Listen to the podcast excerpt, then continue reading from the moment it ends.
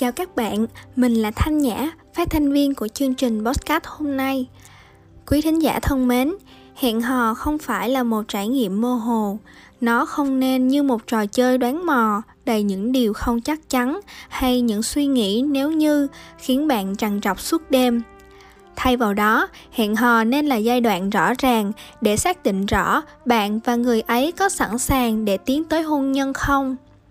Chương trình podcast hôm nay nói đến 7 lĩnh vực sẽ giúp bạn tận dụng tối đa giai đoạn hẹn hò và đánh giá mức độ sẵn sàng cho hôn nhân. Lĩnh vực đầu tiên, giao tiếp. Trong vài cuộc hẹn hò ít ỏi mà chúng tôi có trước giai đoạn phong tỏa vì Covid, người bạn trai của tôi thừa nhận rằng anh ấy không phải là người thích nhắn tin. Vì vậy, chúng tôi đồng ý gọi video cho nhau vào buổi tối và cả hai chúng tôi đều thích thú trải nghiệm đó sau phong tỏa, chúng tôi quyết định gặp nhau mỗi tuần một lần và gọi video cho nhau hai lần trong tuần. Những cuộc gặp và những cuộc gọi này giúp chúng tôi quen và vui với việc gặp nhau thường xuyên và dành thời gian với nhau.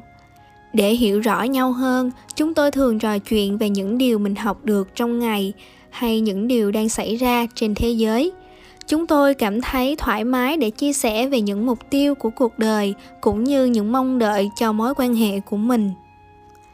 Lĩnh vực tiếp theo, xung đột. Tôi biết là sẽ có những lúc căng thẳng trong mối quan hệ của chúng tôi.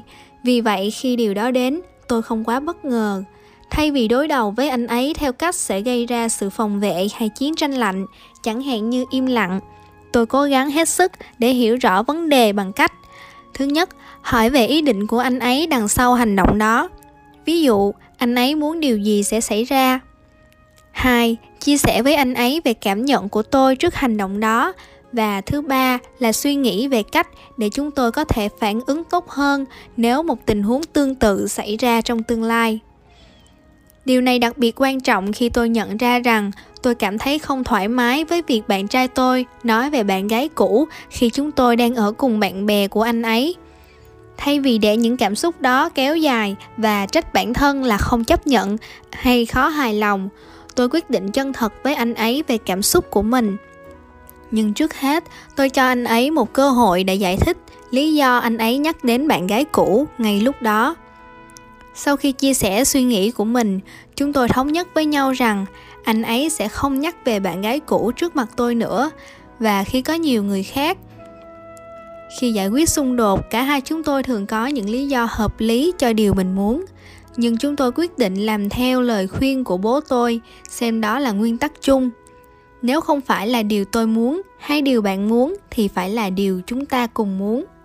Điều này giúp tôi tập chú vào việc giải quyết vấn đề cùng nhau chúng tôi cũng học được rằng để giải quyết xung đột cách lành mạnh, chúng tôi cần, thứ nhất, không lờ đi những điều liên quan đến người ấy mà chúng ta cảm thấy khó chịu, bởi vì rất có khả năng điều đó sẽ xảy ra lần nữa.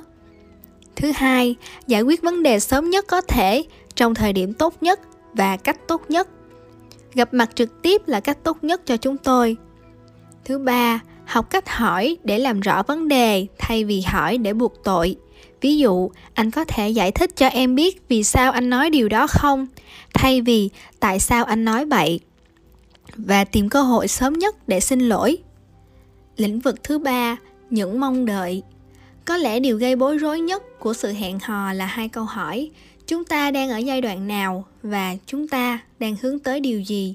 Không có một công thức nào để xác định khi nào cần nói đến những vấn đề này dù thường thì sẽ không phải ở ngay ngày hẹn hò đầu tiên, nhưng chúng nên được trao đổi khi bạn biết đã đến lúc cần xác định mối quan hệ.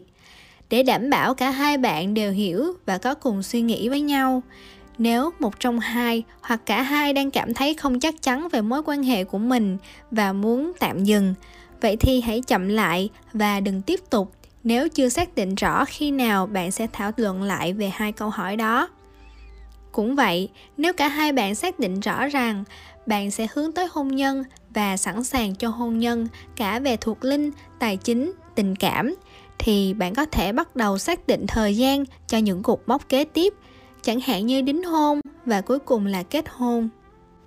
Lĩnh vực thứ tư, những ranh giới. Hai câu hỏi về ranh giới mà tôi đã hỏi chính mình là, một liệu tôi sẽ cần xin lỗi người phối ngẫu tương lai của bạn trai tôi cha mẹ của anh ấy và chúa không 2. Trải nghiệm hẹn hò của tôi có khích lệ con cái của tôi trong tương lai hay một tín hữu còn mới mẻ trong niềm tin không? Cho đến khi chúng tôi thật sự nói em hay anh đồng ý, chúng tôi vẫn có khả năng sẽ không kết hôn với nhau. Vì vậy, hai câu hỏi này giúp chúng tôi thận trọng và nhớ rằng chút khoái lạc ngắn ngủi có thể dẫn đến sự hối tiếc cả đời. Dù người nam được khích lệ để chủ động trong việc đặt ra tốc độ và những mong đợi trong mối quan hệ nhưng người nữ cũng có vai trò gợi ý cuộc trò chuyện. Trong trường hợp của chúng tôi tôi khởi xướng cuộc trò chuyện với bạn trai. Anh ấy đồng ý để tôi đặt ra tốc độ và những giới hạn cho vấn đề về ranh giới về thể xác việc đó không dễ dàng nhưng bởi ơn chúa chúng tôi có thể cởi mở trong sự thú nhận của mình và đọc phục dục vọng của mình trước Chúa. Trong lúc nhắc nhở chính mình rằng Chúa muốn chúng ta thánh khiết trong mọi lĩnh vực của đời sống. Lĩnh vực thứ năm, quan tâm. Giai đoạn đầu trong mối quan hệ, tôi và bạn trai đã chia sẻ ngôn ngữ tình yêu của mình với nhau. Rất may là chúng tôi có một điểm chung, thời gian chất lượng. Vì vậy, chúng tôi luôn cố gắng để dành thời gian gặp nhau trực tiếp và đi dạo với nhau bất cứ khi nào có thể để tận hưởng sự hiện diện của nhau. Chúng tôi cũng lên kế hoạch cho những hoạt động cần thiết hầu giúp nhau tăng trưởng.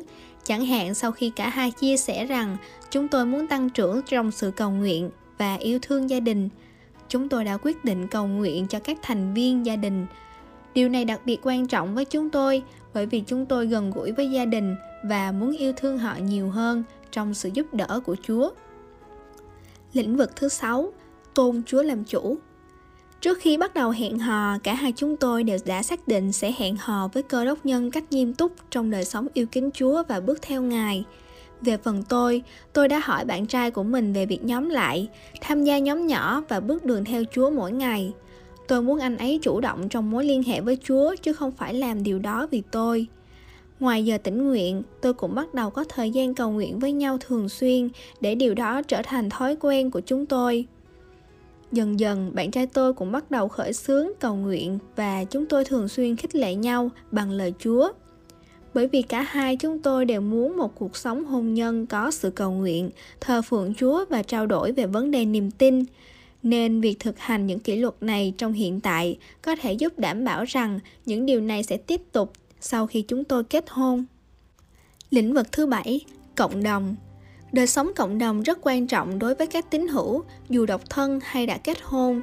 Khi tăng trưởng trong mối quan hệ của mình cộng đồng cơ đốc đã đóng góp một vai trò rất lớn trong việc khích lệ chúng tôi hướng tới sự tin kính và chúng tôi cho phép họ nhận diện những dấu hiệu đáng ngờ trong mối quan hệ của mình ví dụ, những thói quen đáng ngờ hay sự say mê tiêu cực và những ranh giới hẹn hò không lành mạnh.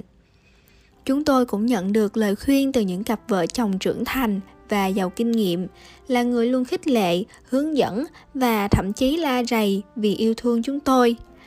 Cộng đồng cũng là nơi thật tuyệt vời để chúng tôi phát triển ân tứ thuộc linh vì tôi và bạn trai cùng thích viết nhạc nên chúng tôi đã cộng tác với những người khác để sáng tác nhạc cho cộng đồng cơ đốc để thờ phượng chúa và giúp người khác hướng đến chúa nếu bạn đang ở trong một mối quan hệ thì tôi hy vọng bảy lĩnh vực này sẽ giúp hai bạn ngày càng xác định rõ mối quan hệ của mình và cùng tăng trưởng để trở nên giống Chúa hơn, ngay cả khi chúng ta tìm cách để tăng trưởng trong lĩnh vực này.